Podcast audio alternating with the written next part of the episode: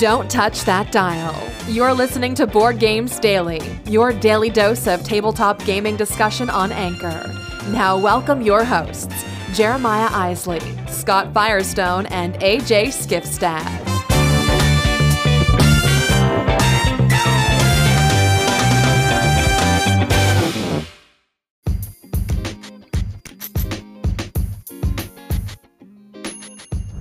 Hey everybody, it's A J here. You're listening to Board Games Daily, powered by Theology of Games, and we've got a great episode lined up for you today. We're going to continue to talk about our cage fight, which is Decrypto versus Codenames, and you're going to hear in just a few moments from me a game night recap. Uh, we played some games on Monday night. I'd like to share a little bit about those. And finally, uh, we're going to continue our discussion on cooperative games we love to play. That might be our favorite of all time that we talk about, or just a few that we really enjoy. If you want to uh, catch up and hear what we've already been discussing, you can listen to uh, episode from a couple days ago where I share my thoughts and opinions on cooperative games, and you'll hear some of that intro to the cage fight as well. But let's talk about some games that were played on Monday night.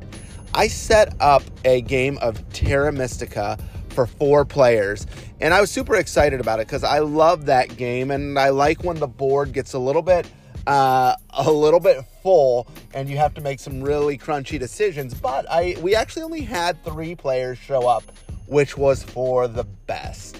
And I say that because I have played Terra Mystica so many times, but always overestimate uh, how long it's going, uh, underestimate how long it's going to take us to actually play it. And it was crazy because we got, the, now I had three gamers, well, myself included, who are seasoned players, not just seasoned gamers, but seasoned players of Terra Mystica. And when we got to the last two rounds, we were taking upwards of three minutes to take our turns. Now, no one was mad. No one was upset. No one was like, come on, take your turn. You're APing the game.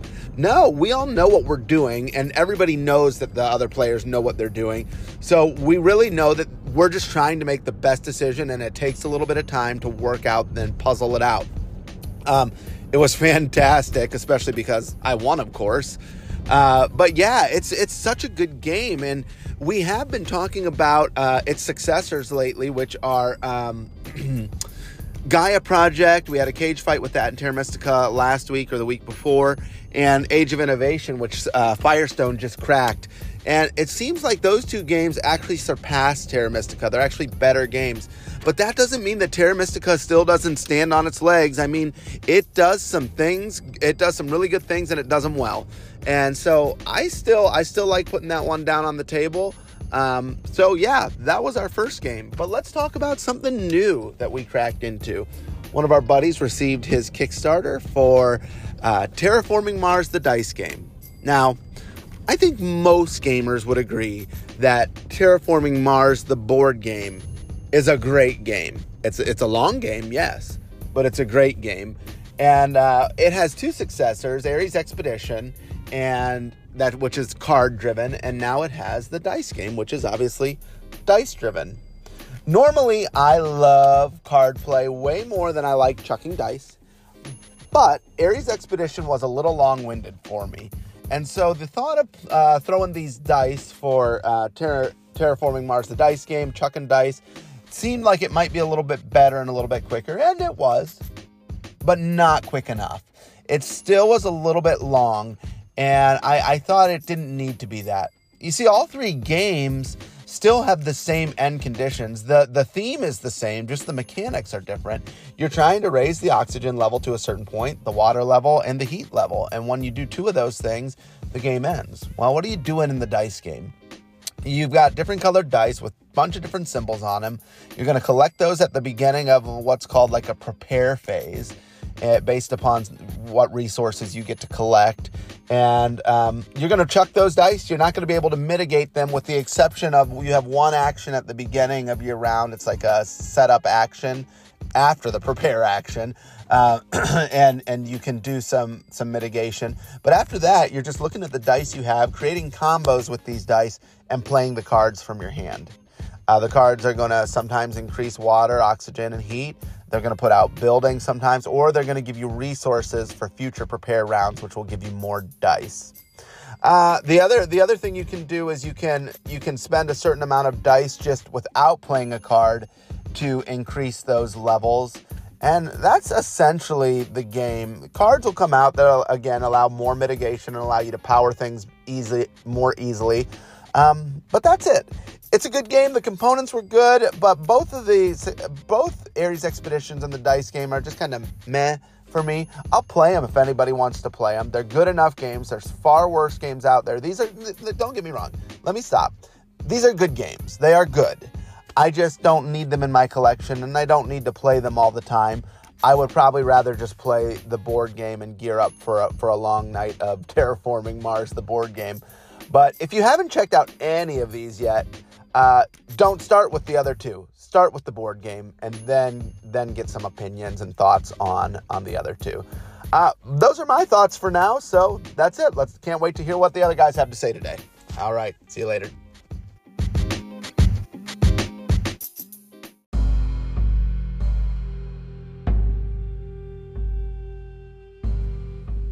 Hey there, everybody. It's Firestone here with Board Games Daily, powered by Theology of Games. I'm weighing in on this week's topic, which is cooperative games. I love cooperative games, partly because only one person in my family is a gamer, and so it is such an easier sell to sell cooperative games, whether that's with family, whether that's with a lot of non-gamers. Now, there are still some, I've met plenty of non-gamers who are like, I'm very competitive. I don't actually like cooperative games because they want to win. They want to overcome someone instead of the game. Okay, I don't really get that, but that's fine. For me, I love cooperative games. I, it, it seems to bring people together easier, and it's just easier to say, hey, you don't have to stress about losing this game to me or me having played more than you. We're all playing against the game, and that just kind of breaks down barriers.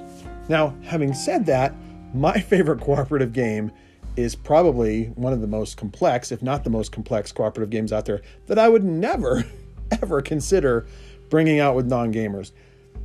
It's Spirit Island. I love that game so much. It took me a while because of the complexity, because of so many things. When I first started playing, I would just stare at my board and I'd be like, I don't know what to do. I'm really unsure. And, and a lot of the people I play with have played it a lot, to the point where they are, one of them is a play tester, a listed play tester in all the recent uh, expansions that have come out in recent years. He really knows this game inside and out and plays it like every couple of weeks and had pre-release things. So we've been playing this for years and years, even before these expansions came out. I love it. I love having all these boxes, all these options. I love that there are spirits from easy to play to very difficult to play.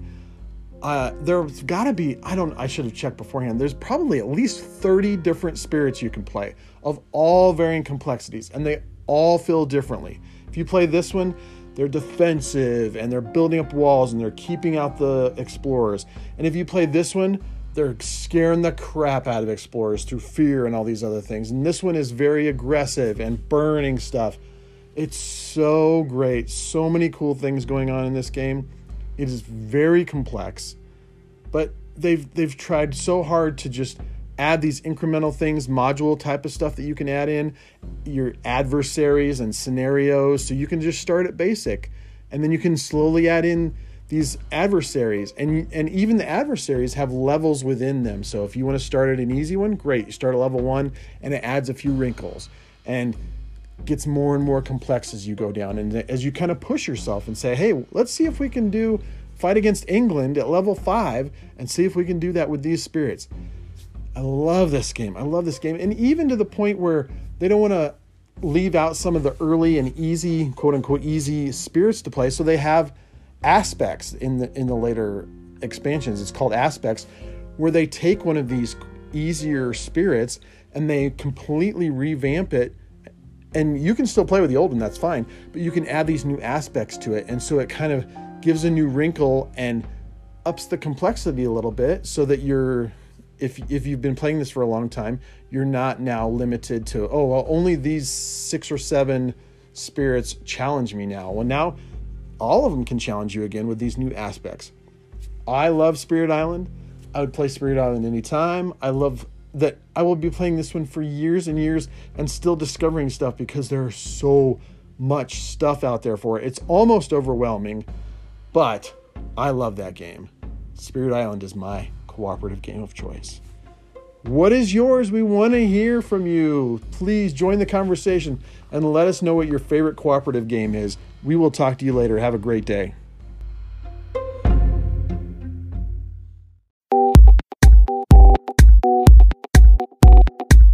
Hey everybody, Jeremiah here. Just wanted to stop in and give you all a little update on this week's Game Night Cage Fight. I already told you who I think is the winner and should be the winner between Decrypto and Codenames. And I gotta say, I'm a little surprised. I thought I would be on the losing side. But as it sits here on Wednesday, we got two more days. The winner will be declared on Friday. We're looking at a pretty substantial win right now for Decrypto. Things could change. That could that could happen. But right now, we've got a post up in our Facebook group. If you look up Theology of Games group, it's eighty to twenty right now. Votes are eighty to twenty percent for Decrypto. Over on Twitter, at Theology of Games, sorry, X, at Theology of Games, it is seventy-one percent Decrypto, twenty-eight percent, seventy-one point four, twenty-eight point six, whatever, uh, percent for uh, for Decrypto. So again, seventy-one to twenty-eight for Decrypto, eighty to twenty for Decrypto.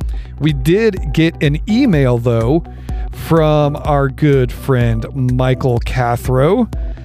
And uh, actually, I don't, I've never met Michael, but thanks for writing in, Michael. He actually says for him, quote, Codenames wins it for me. It is such an easy game to get started. The rules teach is super fast, and it can definitely keep people interested. The amount of word cards and grid layouts make it so the game is incredibly replayable. Those are all very valid points. Uh, very, very good uh, observations. And I agree with all of that. For me, I, I still stick with my vote for Decrypto, but I really appreciate Michael writing in and giving us his thoughts. You should do the same. You can email us by going to theology of games dot com. We've got a blog post up about this cage fight. You can also find us on all the social media channels that we've already mentioned. Who wins, you decide. That winner comes up this Friday. And of course, write in, share your thoughts, and you'll be a part of the show, just like Michael. Hey, that's all I got. Thanks for listening. I'm Jeremiah, and I gotta go. I'm out of time.